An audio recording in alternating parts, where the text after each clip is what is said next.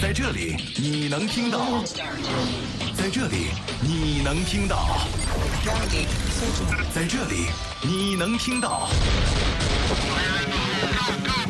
男人的观点，男人的世界。九七幺男人帮，男人帮，周一到周五上午十点，男人的世界由你做主，由你做主。欢迎在微信公众账号里或新浪微博搜索“九七幺男人帮”，关注我们，畅谈观点。男人的世界由你做主。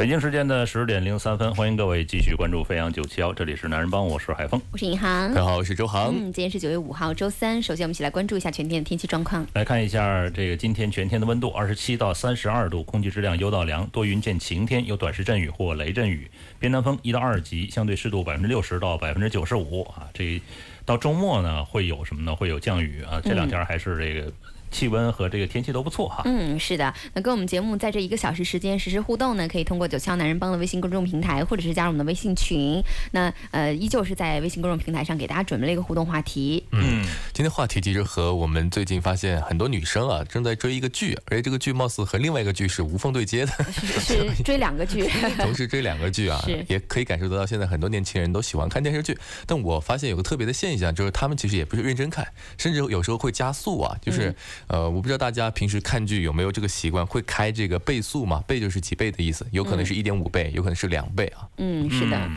这个其实我是应该最有发言权的。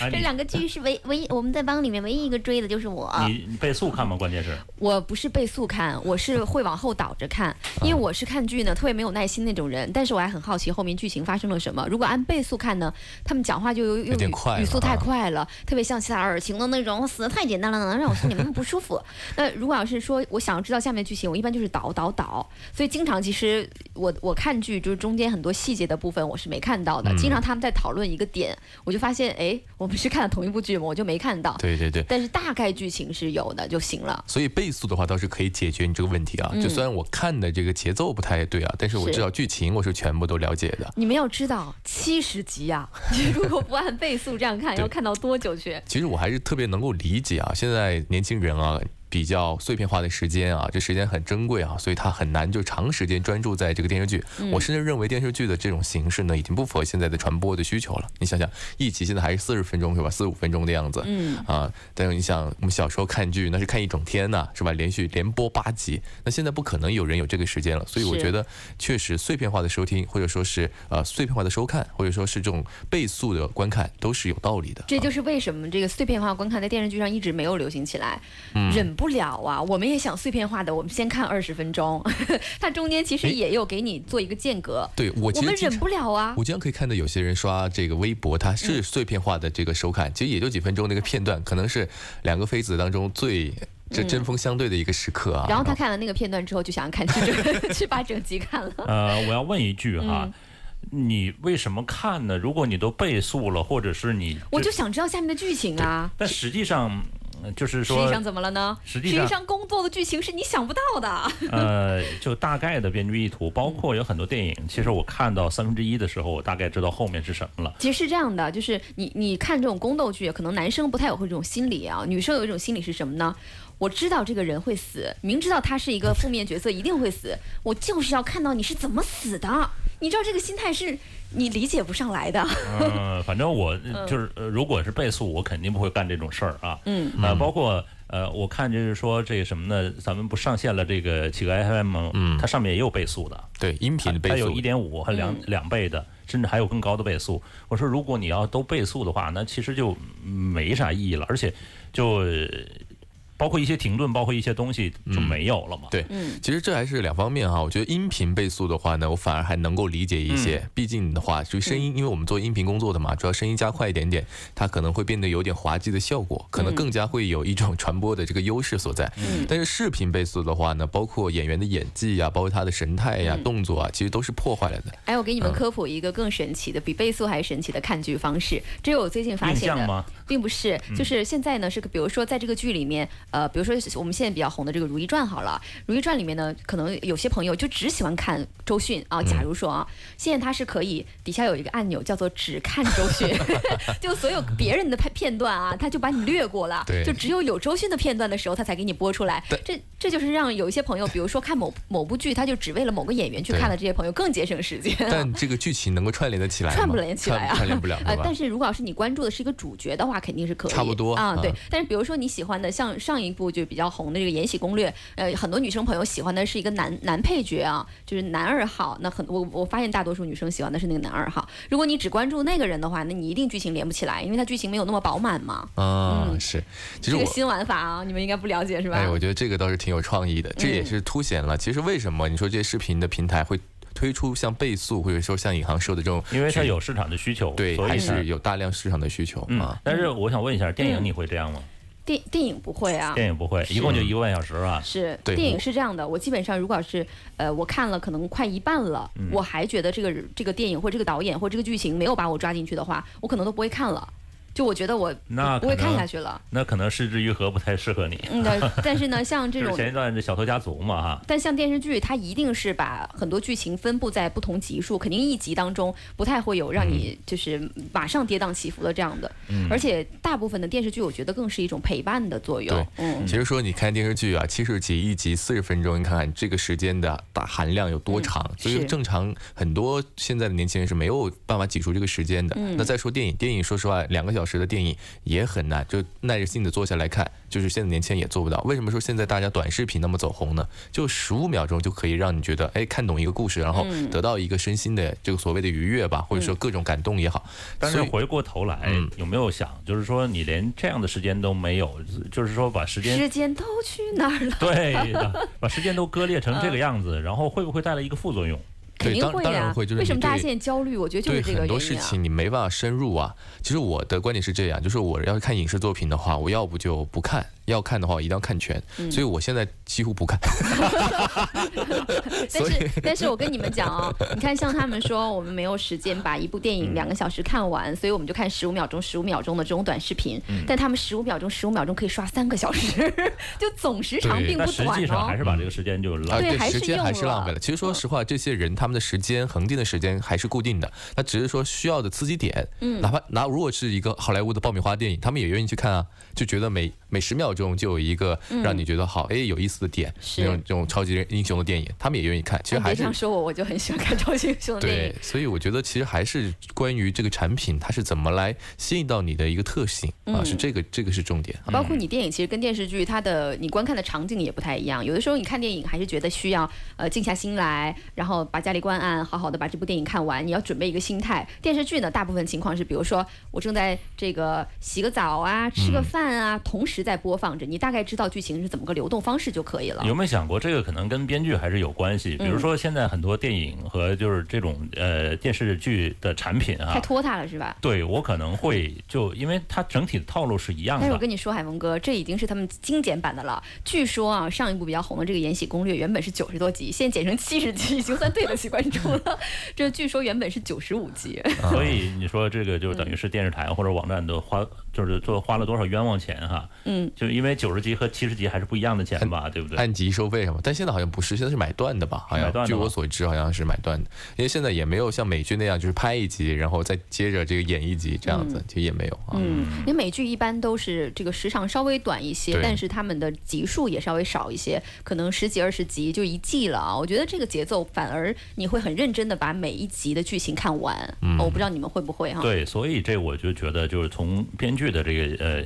角度来说，这个意图就不太好，嗯。就是他把一句话抻长了，比如，然后你把那东西给我拿来，尹航，你要走到那儿，弯下腰，然后伸手，伸你的右手把那个东西给我拿过来，嗯，同时呢再站起来，向后就整转走回来递给我。对，这个就我就觉得其实是就拖长，真是拖长时间哈，呃，挺无意义的。包括很多就我要看到这样的剧集，我可能就直接就放弃了。我跟那个周航是一样，我现在也不看那个连续剧。嗯我不是因为那个，就是我觉得就确实太费时间了，太费时间，嗯太浪费了。你们就慢慢的花哪怕1.5三个小时刷刷刷那个短视频去吧。短视频我也不刷哈。那你那你的时间到底去哪儿了？最好奇的是，我们两个都能找到时间去哪儿了。做饭，买菜做饭，另外留点时间看书。你看，嗯，可可以。真的不愿意跟这种人做节目，一下把我们比的好像很卑劣。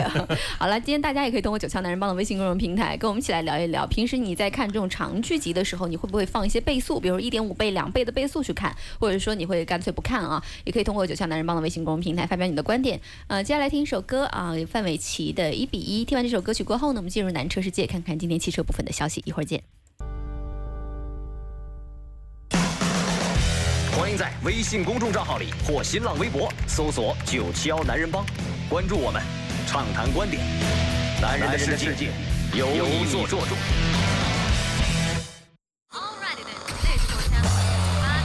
Stand by formation. 男人车世界，车世界。好，关注到今天的男人车世界啊，第一条消息很重磅啊，就是在昨天，呃，我们万众期待的这个梅赛德斯奔驰的全新的这个叫 EQC 的纯电动 SUV 是正式发布了，而且选择地点很有趣啊，是在瑞典的首都斯德哥尔摩。大家都知道瑞典是一个北欧国家，而且也讲究的环保，像宜家呀、像沃尔沃啊、H&M 啊，都是来自这个国家的啊。嗯，那这个呢也是奔驰首款的纯电的中型的 SUV 啊，也就是预示着奔驰在未来这段时间的电动时代，应该是通过这个 EQC 开始加快脚步了。嗯，然后我们来对比一下，其实现在几大呃德国的三驾马车啊，这个三个品牌其实都在准备马上推出这个纯电的 SUV。是的那奥迪的呢叫 e-tron 啊，这个宝马的呢也是待会儿我们要为大家介绍的，叫做 EX3 啊。那我们来先看看奔驰这款车，这款车在昨天是正式亮相了。我们看它的这一个整体的造型呢，其实和奔驰家族式的其他车型区别还是非常大的。它的头灯造型非常的宽大，有一个双 C 型的日间行车灯，而且中网是这个多横幅的拉伸，然后下方还有两个小的进气口为它的刹车进行散热，那证明这还真是一台高性能的车啊。嗯，是的，其他的造型其实相对来讲就是平庸了一点啊，特别是像这个呃后面啊、侧面啊，别处都跟奔驰的 GLC 差不多，它就是只有在侧翼子板上面有一个 EQC 的这个标志，就是后面有一个插电的插口这样的意思。嗯，在轮圈方面的造型呢，其实也非常有新能源车的感觉啊。它会有这种蓝色的装饰条，显得非常的运动。但是我会觉得有一点刻意而为之啊，好像现在所有的品牌只要是新能源，就一定要加点蓝色的元素。嗯我认为奔驰是作为这个世界上第一个汽车品牌啊，呃也是第一个造出汽车的人，它应该是一个领头羊啊。在这个设计方面，我觉得它不应该复用。其实这个蓝色的轮圈，我不觉得有多好看啊。嗯，呃，看看它整个的这个尾部的设计是有一个很细长的贯穿式的尾灯啊，有一点卡宴的这个味道。另外呢，就有一个传统的排气口的位置，其实它是用镀铬来装饰了一个这个位置啊，下面有一个巨大的黑色的包围。嗯，内饰呢依旧是奔驰的家族式的这种传统的设计风格，有两个十点二五英寸的显示屏，这显示屏还是很霸气的。另外一个比较引人注目的就是这个设计元素是通风口的这个玫瑰色的百叶窗啊，这还是很时尚，而且很少见的。对，它就是所谓的像苹果之金吧，这个所谓的玫瑰金啊，这个很多女生都会喜欢这个颜色啊，是它也是运用到了这一次它的空调的出风口上。那中控区域呢也是有所变化的，它这个传统的奔驰的中控操纵系统当中的手写板是越来越大了啊。嗯，那它比较引以为傲的就这个环境照明灯，也是我自己比较喜欢奔驰的一个点啊。那、这次环境照明灯系统做的也很漂亮，另外有一个独特的呃座椅，包括有这个蓝色、米色这种座椅，呃，还有一个有这个 Sunnyvale 的。再生材料制成的这样的座椅，可以选择很多，比如说像木装饰啊，包括像这个、呃 b o r m a s t e r 的音响系统啊，对，其实说到柏林之声呢，确实也是一直和奔驰在合作啊，我们也很期待在这一款新的电动车上能不能也带来非常优质的音响效果，因为确实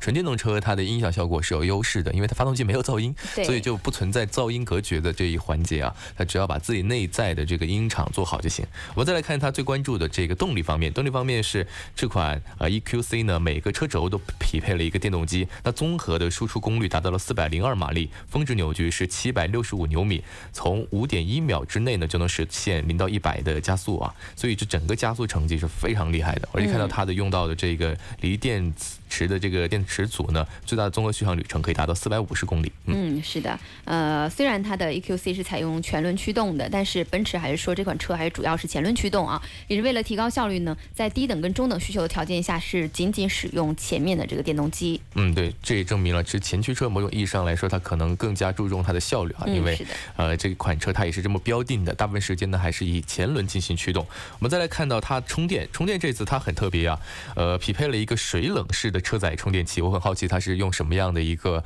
呃呈现方式啊？因为水冷式经常我们在这个电脑主机当中是了解到是是一种非常炫酷的散热方式啊。嗯。然后我们看到它可以在这个充电的环境当中呢，比普通的家用插座呢要快到三倍，那就是在四分钟内就可以完成百分之十到百分之八十的充电。嗯，是的，呃，那现在呢，这个奔驰的 EQC 会在德国工厂跟北京奔驰进行生产。关于定价呀，还有一些详细的信息啊，还是通过要有一点时间才会继续公布啊。那大家也可以通过九霄男人帮的微信公众平台来跟我们一起聊一聊，你觉得奔驰这款呃 EQC 怎么样啊？对，关关于它的投产这条消息呢，我也觉得特别值得我们关注。它在全世界就两个地方，一个是它的总部德国工厂，再一个就是来自北京工北京奔驰的这个工厂。那也证明，呃，未来我们将会以国产的形式买到这款车，所以在价格方面，我相信未来会有一定的惊喜啊。是，包括过一段时间，奥迪也会推出它的一创，宝马的 X 三也不远了，所以到时候又是一场这个血雨腥风了，看看他们怎么竞争吧。对，说到了宝马的 iX 三，其实我们现在也可以来聊一聊啊，因为宝马做电动车其实渊源已久啊，嗯它最早投放的就是纯电动车，记得 i 三、是。I 八这两款车嘛，其实算得上是赶了一个早集啊，但是呃最后的收成不太好，因为现在被很多这个自主品牌给超过去了。在销量上，那这次呢，它也是应该是鼓足了它的这个实力啊，要推出一款全新的纯电动 SUV，名字就叫做 iX 三，而且现在已经开始在欧洲开启了预定啊，这个预定的押金已经正式出来了，是一万五千挪威的克朗，那约合人民币是一万两千多左右啊。嗯，它预计呢应该是二零二零年投产，就是后年的售价没有公布啊。值得一提的就是呢，呃，iX 三是宝马在这个我们中国也是首款的电动车来卖啊。按照宝宝马的这个命名方式呢，其实 iX 三你就可以理解成纯电版本的宝马 X 三啊，就定位是一个中型的纯电的 SUV。嗯，而且也是重点在于它投产的这个地方是在呃沈阳的华晨宝马的工厂。那不仅仅面向的是中国市场，那它还会以出口的方式供应全国。那这个这个和刚刚我们说到的奔驰的这个 EQC 还不一样，这个宝马是在全世界就中国有工厂，嗯，就是我也证明们我们推向全球，也证明我们的生产实力还是可以的哈。对，非常厉害啊！所以未来那这款车也肯定是会以一个国产的方式进行销售。那在价格方面，我就很期待这款宝马的 iX 三和这个奔驰的呃 EQC 将会是怎样一个价格的这个呃差别啊？我估计奔驰还是会一贯的会价格会高一点点，但是造型方面会更好啊。嗯，是的。另外，我们来看它的续航啊，它有一个呃超过七十千瓦时的电池组，提供呃至少四百公里的续航里程，综合的最高输出功率是达到两百七十马力，而且会有一个快速充电桩，可以在半个小时之内把整个电池组完全充满电啊。这个是它数据方面的消息。对它这个充电时间好像和这个奔驰呢也是感 觉针尖对麦芒啊。嗯，它也四十分钟，它半个小时。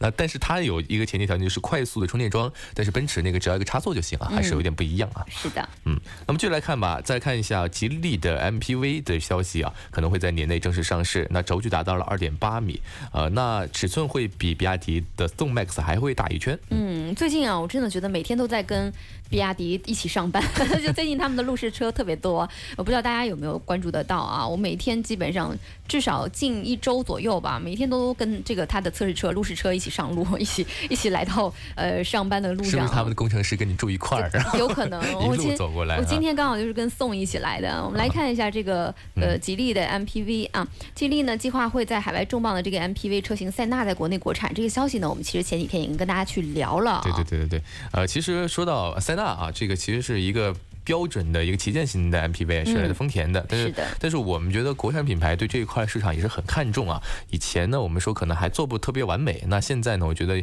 逐渐的竞争力就上来了，所以吉利的这款 MPV 也是万众期待。我们看到这款车在工厂的代号是叫 VF 十一啊，在工信部当中已经进行申报了。然后这款车的尺寸会比宋 MAX 大一圈，超过一米九的宽度是非常明显的。因为我觉得 MPV 车型呢很重要就在于它的车宽呐、嗯包括我们说到这个标杆塞纳那就是非常宽的一辆车啊。嗯，我们来对比一下它长宽高吧啊，吉利这个车长宽高呢，分别是四七零六、一九零九、一六四四，轴距是二八零五。那宋 MAX 呢是四六八零、一八一零、一六八零，轴距是二七八五。其实呢，呃，主要就是在这个长跟宽上哈，还是差别蛮大的。特别是宽，其实在市面上达到了接近两米的这个宽度的车是非常少见的。那这个宽度其实除了会给你一个非常商务啊、非常大气的感觉之外呢，其实停车是不太方便的。嗯，因为我觉得很多时候这个倒车啊，关键所在就在于你这个车辆的宽度好不好进去啊。所以的这款车在未来的这个。呃，城市的驾驶当中，其实应该要注意一点点。嗯嗯，是的，我们来看一下造型啊。外观方面呢，它是用了一个还是比较高辨识度的这个家族式的设计，就是呃水滴波纹式的这个进气格栅。车身的侧面呢，还算是比较流畅的线条，悬浮式的车顶加上了一个 LED 的尾灯。另外呢，外包围的银色的镀铬条跟这个比较棱角鲜明的头灯，也算是融为一体的这样的设计。在动力方面，它搭载的是一个 1.5T 的涡轮增压发动机，最大功率达到了177马力。除此之外呢，还会有一个 1.5T 加电动机的组成，变成一个混动系统，可以提供选择。其实和拉货用的 MPV 不同，那这款车它的内饰和配置是比较高的，而且考虑到的是乘坐的舒适性，所以这款车更加注重的是一种家庭的出行。嗯，目前我们拿到的售价预计是应该在十二到十八万元期间啊。呃，那如果要是可能家庭成员稍微比较多，或者是需要有一个这样 MPV 车型的，呃，那大概在可能十二十几万这这个预期的呢，可以关注一下这台车。那马上是一段短短的广告时间了，广告过后后呢，有更多汽车跟数码的消息等着大家。今天我们是聊一聊，如果你在看剧的时候，会不会打开倍速播放，就一点五倍还是两倍的这种倍速播放啊？大家可以通过九强男人帮的微信公众平台来互动。一会儿见。在这里你能听到，在这里你能听到，在这里你能听到。男人的观点，男人的世界。九七幺男人帮，男人帮，周一到周五上午十点，男人的世界由你做主，由你做主。欢迎各位继续回来，这里是男人帮，我是海峰。我是尹航。各位好，我是周航。嗯，那我们今天聊的互动话题呢，是聊聊我们平时在看剧或看视频的时候，会不会打开倍速播放啊？就是一点五倍还是两倍的这样倍速播放？嗯、看看大家的留言。嗯，还是有愿意一点五倍走起的，不然的话太费时间啊。是 Lake 他说，一般都是一点五倍这这个以上啊，嗯，我觉得一点五倍好像是个黄金的这个比例啊，就还就是听得清。就听得清他在说什么，动作呢也相对来说能接受。如果到两倍的话呢，他声音的这个所谓的传播的这个给你的质感就完全变化了，就变得本来一个很煽情的剧，最后变得很搞笑了。对，这个其实我忘了是啊，是有一部影视作品，就曾经就是有这样，就是说呃几倍速的这个播放嘛，就为了比快，然后还能识别等等等等啊。来看看这个叫在路上说长大后唯一追的一部电视剧呢是什么呢？是《平凡的世界》，就是路遥的那个啊，呃原著是路遥哈，谁拍的我都不知道。他说早就已经不看电视剧了啊，比较喜欢看电影或者纪录片的影视作品。在看电影的时候呢，就是台词呃都要全部看到才行，就不会用这种倍速播放。那也得是好的剧，好的这个影视作品啊，有些根本你就不需要看台词的。是，呃，另外呢，还有呃，这个三十号也说了，说这个看电影、看电视从来不会快进，也不会倍速啊，呃，甚至会因为一句台词、一个画面没看清楚，倒回去看啊，这应该让你把把你塞回八十年代啊，没有可能倒回去。他说他觉得他要不就不看啊，要看就好好去欣赏，中途如果实在觉得不好看的话，就点击右上角、嗯，这都不是关闭按钮。都被惯的。八十年代的时候只有电视啊，根本不可能倒回去，眼睛必须就是一刻不停的，根本没有尿点。嗯，还有一个朋友独照，他就说他会，是说呃，不过就是有一点点，他觉得有点慢啊，他要四倍还差不多，四倍还听得清楚别人在讲什么？其实我觉得，就关于几倍，我觉得会不会因人而异呢？就有些朋友他可能他的接受能力都特别强，特别敏感。其实你看的是四倍，他就跟那个快闪是快闪吗？那快闪 快闪一样，他觉得其实正常的速度，我觉得有可能啊，因为人体不能以一个标准，以你的标准来衡量他，对不对？嗯，呃，还有一位啊，这个是要遭砖的啊。他说这年头还追剧啊，得有多无聊？但是人家追剧的时候，你说你连剧都不追，这人你得有生得有多多无聊 对不对？就是每个人角度不同了哈。是，大家还是依旧可以通过九强男人帮的微信公众平台这一个小时的时间来跟我们互动跟留言啊。我们继续来看看汽车部分的消息。嗯，大家关注到的是一辆非常漂亮的车，是来自北京现代的 Lavesta、这款车呢还没中文名，呃，会在十月十八号正式上市。嗯，是，呃，这个 La Festa 呢是用了一个全新的设计语言，就就是溜背的车身，所以看起来还是运动属性挺强的。另外呢，提供一个横条幅适合这个网状的前几格进气格栅可以选择。横条幅呢，大家就会觉得比较典雅一点啊。那如果网状呢，就觉得更运动一点，所以就看看你喜欢哪一种风格了。嗯，那现在现在也是学聪明了，这一套东西也是借鉴了这个奔驰啊、宝马呀、其实都是这样子的，就是他觉得很重磅的车型呢，就会采取这样经典和这个运动的两种风格来去获得更多消费者的注意啊。再看一下动力，动力这款车将会搭载 1.4T 和 1.6T，呃，1.6T 分高低功率啊，一共就是三个动力组成啊。那整体来说的话，我看这个动力水准是从一百四十马力到二百零四马力，其实整体的差异变化还并不是特别大啊。嗯，估计最走量的车型呢还会是一点四 T 的。嗯，是的，这个就是十月十八号会上市的北京现代老 Fiesta 啊。另外十一月份还有一个新车上市，是广汽讴歌的 RDX，呃，九月二十七号就开始预售了，我们可以关注一下。对，在十一月份会正式上市啊。这款车呢会搭载二点零 T 的发动机以及一个时速的自动变速箱。那这款发动机，呃，看它的参数呢，其实也是非常强劲的。呃，我们可以对照一下搭载在冠道上的二点零 T 的发动机，那那个发动机各方面的参数也是非常劲爆的，加上它这个时速的变速箱啊，那科技含量可见一斑啊。嗯，它其实整个车型呢，就是跟海外版的车型基本上保持一致的，呃，钻钻石型的格栅搭配 LED 的大灯，所以前脸整个看起来还是，我觉得如果喜欢讴歌的朋友还是会比较满意的。这是九月份会开启预售，九月二十七号。嗯。另外九月份还有一个新车上市的消息，是一九款的奔腾 B 五零，我们今天已经看到谍照了。对这款车有一个无伪装的入室谍照，从谍照上来看，这款车它是将它的进气格栅进行了全面的这个修改啊，从三格栅变成了四格栅。那日间行车灯的造型呢也有所变化，呃，可以说是它的外观和老款的相似度还是会有一点点，但是保留了它一贯的这个流畅型的设计语言。嗯，内饰其实变化还是挺大的，增加了一个灰棕色的配色，另外升级了八英寸的液晶屏，呃，整个全新造型的挡把设计也比之前看起来更。动感一点啊，这个就是九月内会上市的一九款的奔驰的 B 五零的谍照。那今天其实上半部分我们提到了一个车型，那下半部分呢可以稍微详细的跟大家聊聊一下，因为它已经投入量产了，就是奥迪的 e-tron。对，呃，我们一直在说 BBA 这三个厂家呢都在研究纯电动的 SUV 啊，其实都不甘人后，所以这一次 e-tron 呢也算得上是马不停蹄的赶来，将会在九月十七号正式亮相。那这款车呢其实采用的旅行车和 SUV 相结合的这个跨界的造型，那。在保证它动感的同时呢，也会兼顾更多的空间和实用性啊。嗯，车头的造型呢，就是家族式的这个六边形的前前进气格栅，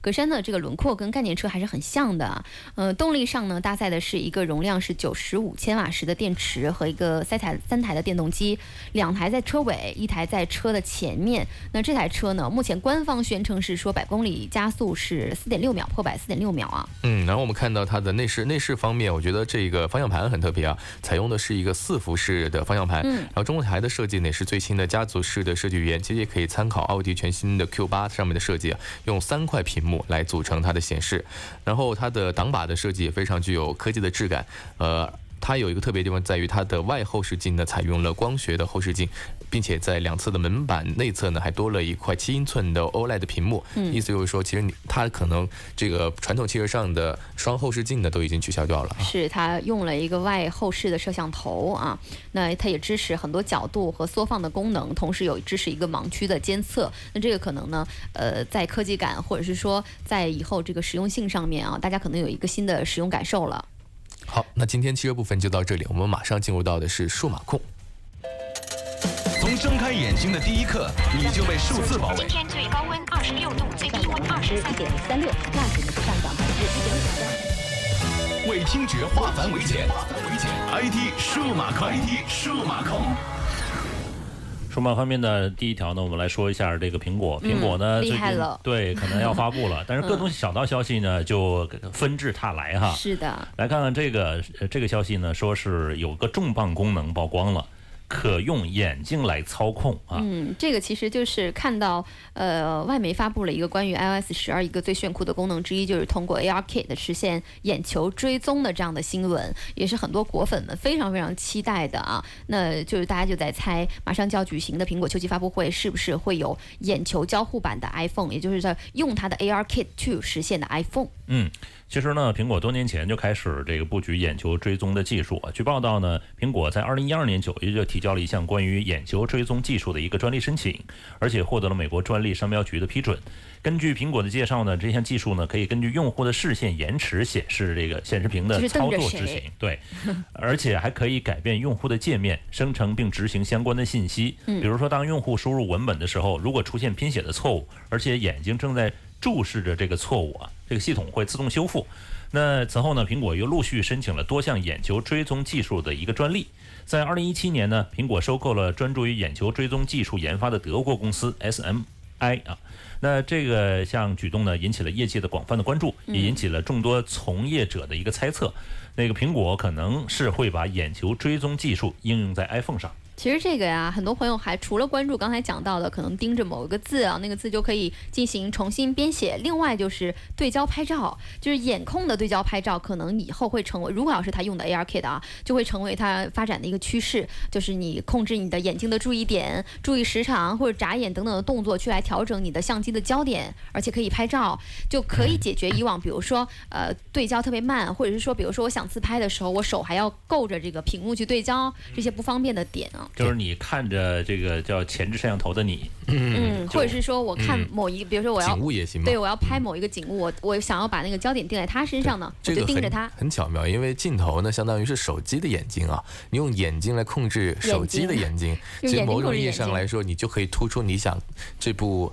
这个照片当中的重点是什么，对吧？你可以用眼睛来控制，因为你这最直观的嘛，对吧？嗯，而且它有一个眼球追踪技术，是希望能够提供一个移动支付的安全性。这个其实就是跟我们之前聊那个虹膜呀有异曲同工之处，但是不完全像。虹膜是呢，根据你那个虹膜的呃去就是去识别你的虹膜支持这个支付嘛，嗯它，可能传统的这种生物识别的系统是活体检测的一个技术，嗯那基于眼球追踪的活体检测技术呢，具有更高的一个保险性了。这项功能呢，可以用于安全领域的身份认证，呃，和这个电商的金融支付场景，将会为消费者带来更高和更安全、更高效、更安全的一个支付体验。对，嗯其实这个功能我记得好像在若干年前的安卓机，包括三星上面有这样的功能，但实际上非常的不好用，几乎就是一个鸡肋功能。但是这次我很期待的是，毕竟这次是苹果做，而且这一次它也是基于了像 Face ID 这样的 3D 结构光的技术来做，所以我觉得会有一个耳目一新的一个效果吧，应该会成为一个非常实用的功能啊。是。但是提醒就是经常眨眼的人就不要用这项功能。我觉得以后啊，可能会有一些更懒的产品出现，比如现在有些产品就是把这个手机固定在床上面，你看剧什么的，啊，翻页什么的，翻页什么的一点以后五倍啥的，以后还有眼睛可以控制了，可以绑到更远的地方，我用眼睛翻页就可以了，用眼睛点确定，屏幕还得更大一点啊然后。人家可以可以把我们惯得越来越懒了。当年呃，当然了，这个就是眼控的交互呢，会不会在这次发布会上出现？会不会用在这个 iPhone 的 X C 应该叫 S 上？应该叫 S S。对对对总觉得 S S 有一种加小码的感觉。好，我们拭目以待吧。另外呢，还有一个苹果的消息是，苹果正式开放了 USB-C to Lightning 的授权。嗯，那呃之前呢，我们知道就是说这个呃，苹果的这个要得到一个认证，然后可以来呃生产，就是替代原来的叫苹果的原装线的这个呃叫认证哈。那这次呢是什么呢？就是说苹果呢是在呃正式开放了什么呢？正式开放了这个叫 USB-C to Lightning 的这个开放的授权。那最新开放的这种快充连接器的型号呢为 C 九四啊，而之前呢是 C 二五和 C 九一的连接器呢将留给苹果自用。同时呢，呃，这次开放的老款的 MF I 的连接器的 C 四八将停产，取而代之的是 C 八九。呃，其实什么意思呢？就是说，更多的这个企业可以来生产它替代的这种充电线的产品了哈。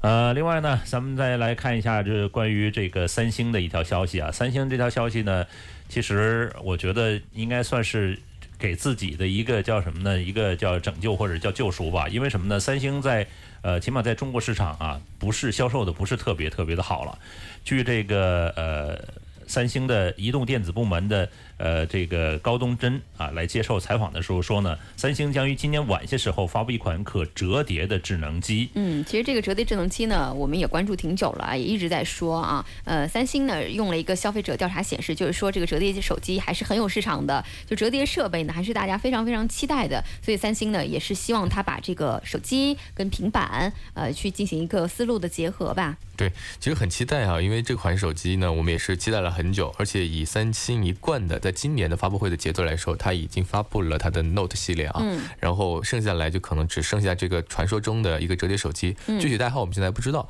但未来我估计可能三星将会在一年发三台旗舰啊，包括 S，、包括 Note，还加嗯目前说上这一台。是在十一月份嘛，十一、月份旧金山举行的三星开发者大会上面去发这个折叠手机。是的，所以未来的话，我们还是可以期待一下，就未来将会有三种形态的旗舰手机啊，就三星的新手机。当然，这款手机会压后在 iPhone Ten，呃，也就是我们马上要举行的九月份的这个苹果发布会之后，那它的这个。我觉得它应该要有一个轰动的效应，不然的话，它让这个 iPhone 占了先的话，其实没有人会关注到它的啊。嗯，它也尽量跟 iPhone 稍微拉长了一两个月的时间啊，希望大家这个关注度能稍微淡一点的时候，它再发它这个折叠手机啊。嗯，但是呢，他也说了，说尽管开发过程是比较复杂，但是公司呢已经接近完成啊。呃，那接近完成是一个什么样的状态？是不是还是概念机？你十一月份发布，然后得在明年可能才会入手这部机器啊，也不得而知哈。但对三星来讲的话，现在如果要是出一个折叠屏，它真的是有一个差异化的竞争、差异化的产品。嗯，所以如果要是他想定更高的售价的话，可能通过这台手机是可以做到的了。对，但是还有一个问题是什么呢？十一月份发了之后呢，它怎么来连接五 G 啊？如果这个五 G 的时候它又这个落后了，我觉得又是一代尴尬的产品。虽然你可以折叠，但是五 G 来了可以商用了，然后甚至可以小范小范围的使用，那就说明它可能会用更高的一个芯片。但是更高芯片八五呢？到现在目前为止还没有一个新的消息，对包括小米的 Mix 三也可能用不上八五的一个处理器哈。对，其实我觉得五 G 这一点呢，其实可能会对比起当年三 G 变四 G 的时候没有那么迫切，因为现在四 G 的传输和信号呢还是能够用的，不像三 G 和四 G 当中的差异那么巨大啊。所以的话，我觉得这一点可能会造成一部分的用户的流失，但也不会是大部分啊，因为对炫酷的外形才是这一帮呃对三星的这个折叠手机粉丝当中最最终端的诉求啊。嗯还有今天一个消息呢，是微软的消息，微软正式推出了 Xbox 的自适应手柄。呃，我们现在看到这个在微软的商店跟 GameStop 的 Online 上面的一个价格呢是九十九点九九美金。嗯，呃，这个手柄呢是这个有十九个三点五毫米的插孔啊，可以呃用于插外部的开关、按钮、支架和操纵杆儿。呃，然而最大突出的特点呢是有两个可编程的按钮以及顶部的这个呃符号，可以帮助的很多玩家就找到合适的端口。因为有些玩家呢可能会有自己的一个习惯，这样的话你重新编程的话，就可以按照自己的一个习惯来这个设置你的按钮的一个区域了啊。嗯，这是它这个产品的核心的理念，就是包容性和开创性嘛，也是希望很多呃粉丝呢都能够去多尝试一下这种开创式的手柄，因为毕竟现在我们来看这种游戏主机的手柄啊，除了这个索尼之外的，就是微软的这个 Xbox，其实这两个主机厂商呢，他们的手柄呢其实都是固定的，一成不变的，这么多年了之后，当然也没有变的必要啊，因为大家玩家都已经习惯了，但是不是还有一些变化的需求，其实可以在这当中实现了啊。其实这个手柄应该叫无障碍手柄，就是很多就不方便的人可以来改变他的这个呃习惯玩的习惯啊。呃，另外呢，再来看看这个谷歌呢，谷歌为它的浏览器带来一个全新的 UI 啊，这是呃在应该是在今天啊，呃更新到版本的六十九，这个页呃 UI 的界面呢还是变化比较明显。不仅带来圆角的一个标签、全新的色板，还有全新的图标，而且也呃重新设计了菜单、提示符，包括地址栏等方面啊。那谷歌表示呢，说新的设计呢旨在通过简化的界面来提高生产力啊，而且呢，这个新的浏览器的六九针对密码管理进行了一个改建呃改变啊。呃，另外，它这个是呃有点像什么呢？像这个苹果的 Safari 的一个类似啊，它是可以呃为用户生成一个安全的密码的，这是谷歌带来的一个变化哈。呃，另外的一条消息呢是来自特斯拉的，特斯拉的这条消息呢就很有意思了哈。呃，之前呢呃一直没有呃叫呃更新它的这个系统，叫威松哈，威森九威森九哈。嗯，威森九呢，这次是两年内最大的一次升级跟更新啊。那其实马克马马斯克呢，之前也承诺说八月份先向这个测试的通道的用户去推送，但也没下文了。后来呢，他就有一批威森九的系统的一批截图曝光了啊，呃，能看到捕捉到的信号就是它旗下的 Model S、Model X 和 Model 三的系统的 UI 是统一起来了。这个首先呢，看到这个导航呢，作为了主页的背景，菜单这个选选项放在底部了，有很多界面呢开始允许一个弹出式的窗口。以前这个这个在 Model S 跟 X 上面都是简单的分割两个应用程序，比如说你可以上下呃，或者是说这个呃这个上面屏小一点，下面屏大一点的这个两个分割式的应用程序，现在是可以以弹出式的窗口做一个应用程序了。嗯，就不再分割，变成一个界面。对嗯，可显示的空间就更大了一些啊，也更符合现在大大家用这样的移动设备的一个习惯啊。是，还有一些导航上的一个实验室的测试功能，比如说自动驾驶啊、按导航行驶啊、召集等等啊，还有这个雅达利的游戏也正式上线了啊。但是具体的发布时间，这个 Vision 九呢，并不是特别的明确。嗯，呃，我不知道这个呃，银行在使用这个习惯上，如果它变成这样，会给你带来什么样的一个？其实我不，我不，其实他从来不用。不是，其实我并不太了解它要变成什么样哎。我觉得除了你说弹出式的窗口，其他的它的变化，目前它所有的描述我并没有理解得到。嗯对，其实呃除了弹出式的窗口，呃，其实像特斯拉这样的一个系统啊，它的变化不会太大，不会说像呃像 iOS 一样，或者像安卓一样，会有一个版本的升级之后有巨大的变化，因为它毕竟已经培养了用用户的这个使用习惯嘛，所以它还是基于用户的使用习惯之呃习惯之下的进行一个小修小补。嗯，那其实呃，其实景航也可以分享一下，你用这个系统，你觉得觉得好不好用？我觉得很好用啊对，。很好用，但是我是觉得我对系统啊，我不知道大家有没有这种感觉，就是你习惯了某一个呃这个某一个产品放在某一个位置的时候，你特别不希望改变。就我哪怕是音乐播放跟导航界面，他们两个上下换个位置，我都觉得不行，这不是我的车了，我一定要把它换回来。那当然，那哪怕是它如果要是整个把整个 UI 都改了，我不知道我自己能不能接受。反正我是一个特别不爱改变车里内饰的人你。是那种手机丢了之后买了新手机，还要把这个图标摆成之前一不一样的。必须一模一样的位置。哪怕那任何一个，哪怕是一个 A P P 的一个程序，都对一定要在以前那个位置上。不是有一个有一个功能叫返回旧版嘛，嗯，是吧？有很多这个 app 但很多朋友他丢了手机之后，他不记得上一代就上一次他的手机的这个排列是怎样的。现在都可能了，一键一键换机的时候，现在是可以，当年很多安卓机是做不到的。我身边甚至有一个朋友，他就是为了这个不换手机，就是一直不换，会用多笨呢。你截个图，然后再重新安装一下，放在原来位置不就 OK 了吗？我每一个基本上每一个 app 放在哪一个位置，我都是一清二楚的。嗯我我就很难改变我的 UI 啊。盲盲打就可以。但我觉得可能也很多朋友不是我这样的习惯，可能大家觉得随便换换位置、换换 UI 或换换这个视觉感受还蛮新鲜的。不是，你是个念旧的人啊。我是个念旧的人，毕竟我是个巨蟹座的人。还有一条消息呢，这条消息呢，我觉得也不是特别特别确定，但是呢，这个毕竟呃还是有这样的传闻，说九月中旬呢，小米还会发一部什么呢？发一部一千九百九十九元的新机，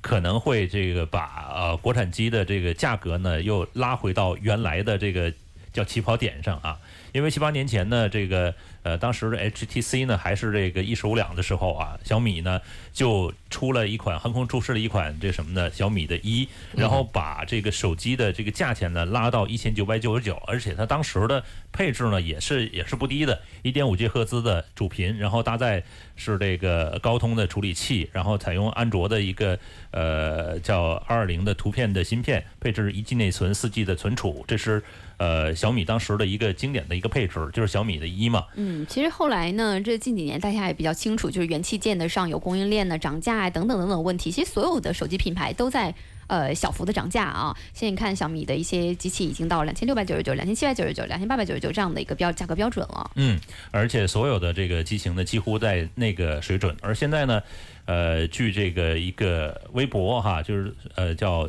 科技美学的这个微博来曝光说，九月中旬呢，小米会有一场新闻呃新品的发布会，不是 Mix 三。呃，但是呢，这个意义却不亚于前者，而且这个定义在了一千九百九十九元的这个呃厂商的价格。主要现在大家就开始猜了，我觉得今天大家可以通过九窍男人帮的微信公众平台跟我们一起猜一猜。很多朋友猜说是不是搭载澎湃尔这 S 二处理器的小米八 X，或者是国行版的 Pico Phone，或者是青春版的小米八啊，就开始猜了。嗯，因为这个小米的八它有 SE 的版本，然后有探索的版本，的确青春版本就是说它的稍微的减配版本还是没有啊、嗯，就用的它的这个外形设计啊，包括对它的屏幕材质啊，但是就配置会就可能它的处理器的稍微会会会降级一点点。嗯，但是会不会是澎湃的处理器啊？这个不得而知，因为它在一直在开发这个澎湃的第二代的处理器。嗯，然后之前不是也有网传说它的澎湃处理器因为这个研发资金比较大，所以已经停滞时期了嘛，所以也不知道到底会不会是它澎湃的处理器。我觉得，嗯，说小米八青春版，我还可能稍微偏向这个说法一点啊、嗯，但是你青春版又不可能用了八四五的处理器，你要七幺零的处理器 S 呃呃八的 SE 的又已经用了啊。但是我觉得它有可能用八四五的处理器，